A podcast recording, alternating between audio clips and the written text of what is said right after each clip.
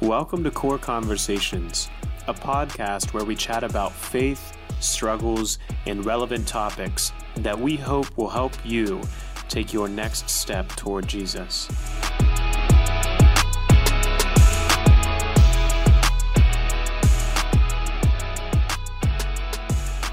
What up, podcast friends? How's it going? Jesse here with uh, two of my bro workers. Our first repeat of the series yet. We got Liam Linkowski back. What up, bro? Hey, it's going pretty good. How about yourself? Dude, going pretty good.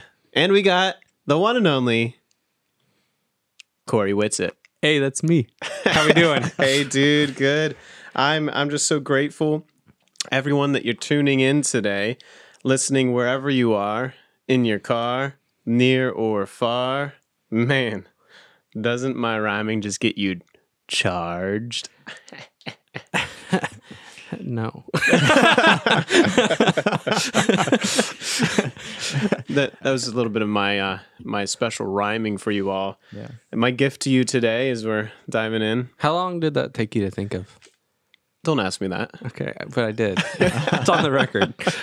it took me a little bit. Okay. It wasn't it wasn't that long, but Good use of your time. it was it It was clever. it was clever. It was long enough that it was a waste of time. That's Yeah. for sure. Absolutely. I think it was worth it. Well, so Corey is uh, Corey. Could you introduce yourself? Tell tell the world that's listening who you are. Yeah, I'm Corey. Yep. Yep.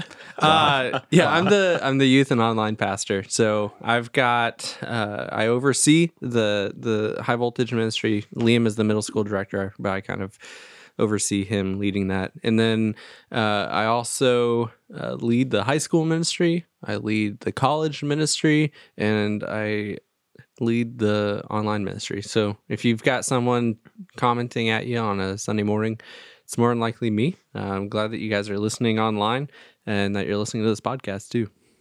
Okay, what's it? And then we got Liam back. Liam is middle school director. Yeah, that's that's a fact. I'm back, happy to be recording another episode. What's something weird about you, Liam?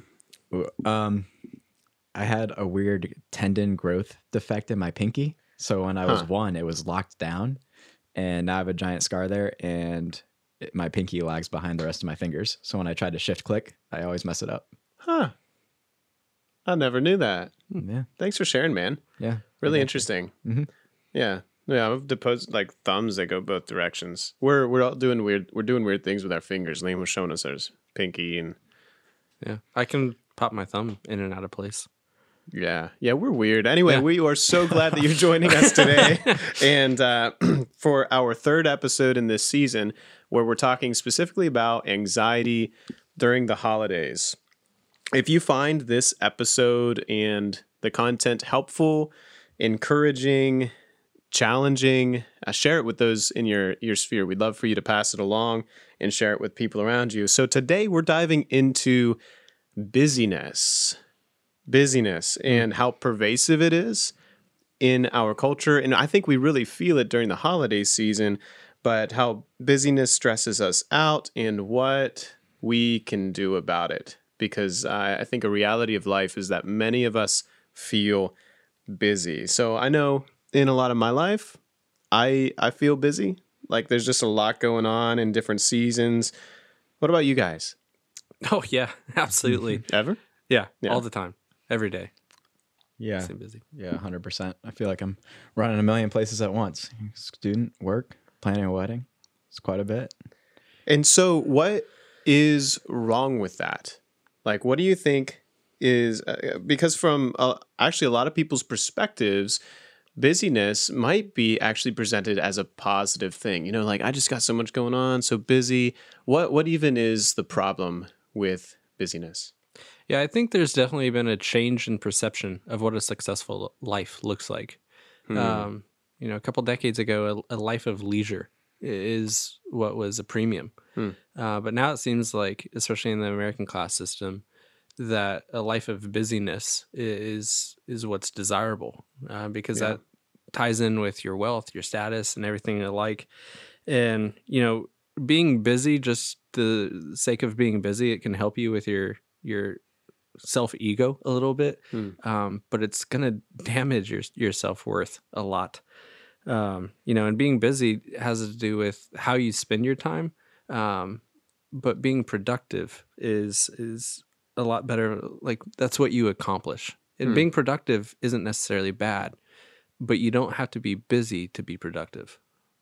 Yeah, I think a lot of times busyness is definitely a choice. I kind of touched on this in the first episode, but busyness is a distraction. I think a lot of people that need to be busy. I know I've fallen victim to this. It's uh, you work harder, you spend more time doing the almost feels unnecessary things as a way of coping with some emotions that you have of avoiding confrontation with certain people.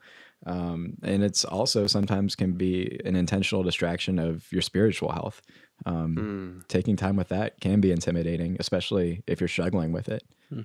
Yeah. You know, recently I heard a pastor talk about how many of us have, uh, you know, work, family, hobbies, different things like that. And a few of those things maybe are central to our lives. And then Jesus in church, in our Christian Christian experience, ends up being more like a hobby, kind of tacked on the end of our schedule, on the end of our commitment. Uh, whereas uh, we're called to make Jesus the central point and everything flow out of that. You know, we all have the same 24 hours in a day.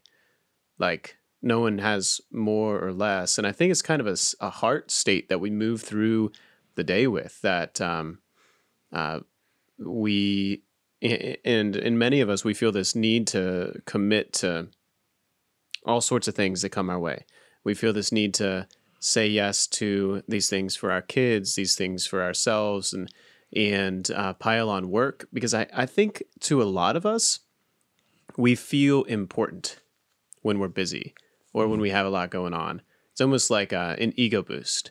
Have you ever seen that or felt that? Yeah, um, I know, especially like on the days where I don't have anything planned. It's uh, my Saturday or a day where I just don't have any school or work, and I just relax. At the end of that day, I my energy might be up, but I definitely feel like I wasted that day, even though my energy is higher because I took that time to myself and to read and to pray and just do some of my hobbies. Mhm. I'm like, wow, I did not do anything productive today. And I think that kind of goes back to what Corey was saying earlier about uh, like our system in America. It's like we decided to choose production over ourselves. So it's like, I think in 1950s, studies were saying that by the year 2000, we'd be having 25, 30 hour work weeks Yeah. because the automation, we'd be able to produce what we needed. Mhm. But we decided to go against that. We would rather keep working and producing more instead of taking that time to ourselves and with our families. Yeah, absolutely. There were predictions that we'd be working such short weeks, and it's like we were producing massively more, but we just fill in the time with with more work, more more production, more busyness, um, and that's really a drive. And so, with that, what do what do you guys see that that's doing to people's mental, emotional, spiritual health, their lives? What is our pervasive busyness doing to us? Yeah, I think one thing is um, that demanding schedules and the busyness of life can hurt your relationships, um, both with yourself and, and with others. I mean, relationships can and do suffer from uh, your overextended schedule. Mm. You know, they they require time and effort on both people's uh, parts, uh, and we're often pulled in too many different directions uh, that leave us feeling stressed and reclusive, and ultimately leave us unable to engage fully uh, in relationships and even in the moment. I know for yeah. myself, like when I'm spending time with friends, I don't necessarily see it as a, a waste of time. Uh, but I'm constantly thinking about work or what I need to do, get done at the house, or I'm. I, it's hard for me to engage in the moment uh, because of the productive mindset that we've been taught to have. Yeah, it definitely shows we it's a really good practice to compartmentalize and separate the different areas of your life, whether it's work, school, family, but it also shows our priority priorities even if we separate those because even if we separate our tasks and we try not to, the fatigue that your body feels does not separate. It Right, doesn't know the yeah. difference between the energy you spend working at school and the energy you spend working at work, and then you go see your family. Mm. You may do your best not to think about work, but your body and your mind is so drained from that, and your family sees just a drained person. Yeah, our family gets our leftovers. Mhm. Yeah. And there's one poll that I, I saw as I was researching this that said uh, American kids said that the number one thing that they would change about their parents is that they would feel less stressed. Um, Hmm. so it's it's Wow. definitely um, foreseen it in the families. You know, your families are getting the leftovers, not your first fruits. And I, I don't know how to necessarily fix that, but I just know that that's wrong. Yeah, man. And I know the amount of times in my life when I have been busy, had a lot going on, a lot on my mind, and maybe was already pretty spent on that day. And then I totally just lacked love for the people around me. When when we're just moving, we're in a hurry. Um, it, it was uh, John Ortberg tells a story of when he was talking to Dallas Willard. There's two Christian thought leaders, and uh, when he's chatting with Willard, um, he waits for uh, Willard's advice to him, and there's this long pause after he's you know waiting for advice, and and Dallas Willard says, "All that you need to do is ruthlessly eliminate hurry from your life," and I I feel that in a very uh, deep level where hurry keeps me from loving people well. You know, when I'm busy, when I'm hurried, I don't see people in the moment, and I also like I'm more rude to my wife, to Kayla. I uh, when when Kayla and I had foster children, like every time I was in a busy in in a busy moment and in a hurry, it was way less likely that I was going to be present to the kids, that I was going to spend time playing with them, loving them, just cherishing the moments that I had with them. And it was all because like I was caught up with doing more, accomplishing more, going to the next thing, overcommitted in life as a whole, I think. Yeah, it's interesting you bring out that that term ruthless elimination of hurry. Yeah. Uh, just started a book called Ruthless Elimination of Hurry um, by Good book. by a pastor out in Portland, Oregon. His name's John Mark Comer. Mhm. One of the quotes uh, that I absolutely love from the book so far is that hurry is a form of violence to the soul. Ooh. Um, and I was trying to figure out, okay, how how do we solve that? Um, a little later in his book, um, he really split the difference between what solitude and isolation is. Because I know, I I don't know if the listeners feel this way, but whenever I feel really busy, the biggest thing I want to do is just be by myself. I just want to like wrap myself up in a blanket, be in a cocoon, not talk to anybody, and just veg out for a couple hours until I regenerate the energy that I had. But Comer says that solitude is when you set aside time to feed, water, and nourish your soul. It's mm. an intentional time. And it helps you grow into health and maturity.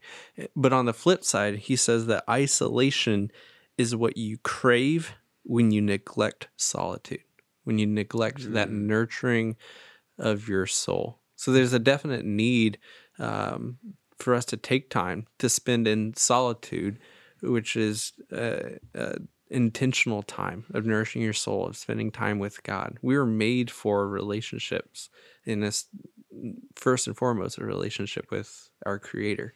And if we're missing out on that because of the busyness of our lives, everything else is going to crumble. Yeah, you mentioned the needing that, and God needs it for us. There was actually a study published by the Cancer Medical uh, Journal, C A N C E R, big letters, and they talked about Seventh Day Adventists.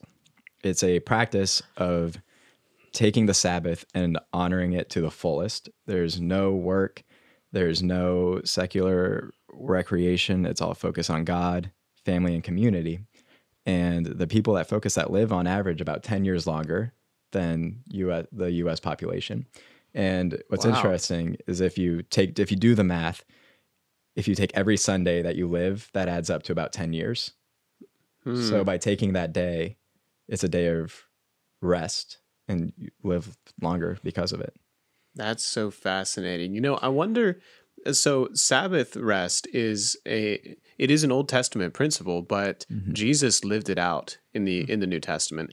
And while he said that um, he came um, not to abolish the law, but to fulfill the law, and he said that the Sabbath um, that man was not made for the Sabbath, but the Sabbath was made for man. So, in other words, Sabbath is a gift to us, and it's a way that we model and reflect God in His creation, even God in His creative work. He worked six days; He took a day and rested. And Sabbath, we could do a whole episode on Sabbath, but I, I encourage you listening to check out John Mark Comer's work.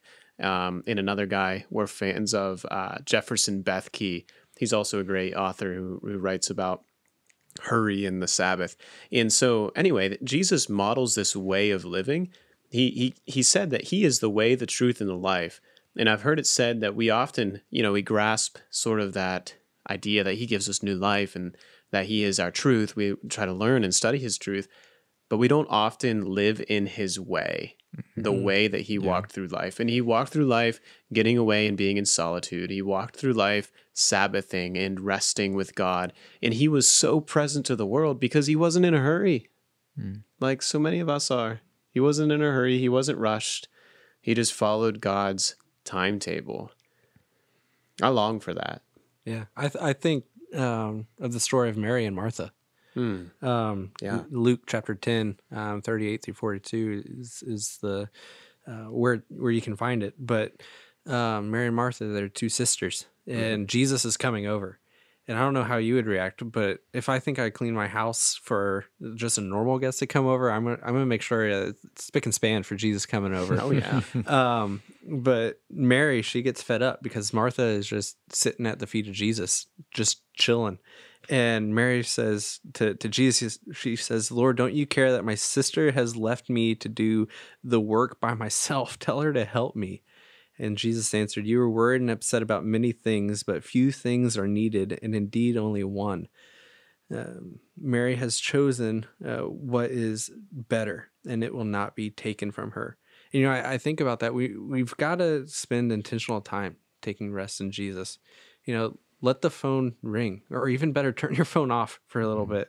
You know, the chores can wait. Social media can take a break. Those things aren't eternal, hmm. but Jesus is, and I think we need to make a better effort of is sitting at His feet and enjoying Him rather than miss Him like Martha did because she was fussing over the dishes and chores and the busyness of life. Yeah, absolutely. And one of the really keystone things there with Mary sitting at Jesus' feet is that she chose discipleship. Like to sit at Jesus' feet meant that she was his student, hmm. his student in his way of life. She sat at his feet as his disciple. Um, which, first off, just a side note, Jesus radically empowered women. Like for a woman to be a disciple in that day, ah, he's he's just awesome. Jesus is cool, and so G- Retweet. yeah, tweet, tweet that. Jesus is cool. and uh, so Jesus uh, let Mary sit at his feet and choose his way of, of life. And uh, a, a passage that Liam quoted the other week in our conversation here was uh, when Jesus is talking in Matthew 11. He says, Come to me, all you who are weary and heavy laden, and I will give you rest. And that's really our prayer for you guys that are listening today that you'll be able to come to Jesus, find rest for your souls, and start to reprioritize your life around Jesus as the center, and then to live in his way. Not out of a hurriedness, a busyness, constant stress, but rather in, in this holiday season when there's so many demands that you're able to have solitude, you're able to have Sabbath, you're able to connect with Jesus and with people. So, as we wrap up, do you guys have any concluding thoughts you want to share with people, or comfort to someone who's struggling here, or advice you'd like to give someone? Uh, yeah, I got one. I think it's with rest. You should treat it as a foundation for your week. Uh, I think a lot of times we think we're working to try to get the reward of rest, and that reward is based off of our worldly perception of what deserves a reward. But that spiritual rest should be our foundation that empowers us throughout the week to be with God and walk with God through our challenges. Absolutely. One of my professors at uh, Bible College, um, Mr. Jody Owens, I love Dr. Mr. O. Dr. Owens. He would always say one of the most spiritually formative things that you can do for your life is to take a nap. Um, and He always said, talk about living in the way of Jesus. Jesus took naps in the in the bottom of the boat in the midst of the great yeah, storm. that's He- right. What's he doing? He's asleep. so talk about living in the way of Jesus. If you want to live in the way of Jesus, take a nap this week. That's right. Amen to that. Yeah, you know, something that's true when we sleep is that we are like surrendering control of the world. We're like saying, "Okay, I don't control the world. I have limits, so I'm gonna I'm gonna sleep. I'm gonna take care of my body." Um, I, I think it is really important to honor our limits. Another guy to check out, Pete Scazzero. He talks about limits, living within limits. But yeah, guys, thank you for chatting with me, Liam, Corey, and friends uh, that are listening. I encourage you to dig deep here and wrestle through how you walk through life because it will shape both your relationships and your own soul. And it can, uh, like John Mark Comer said, what was that quote, Corey? That he he said that uh, hurry Is a form of violence to the soul. is a form of violence to the soul. I think we could all just sit with that for a time and journal about it, think, reflect on it, and say, like, man, how am I letting hurry hurt my soul and and really my relationships as well. So praying for you guys, and we hope that you have a fantastic week. Hope you'll join us next week. See you later. See you guys. Awesome. Thank you. If you found this episode helpful, challenging, or encouraging, please share it with those in your circle to encourage them as well. Thank you so much for joining us today.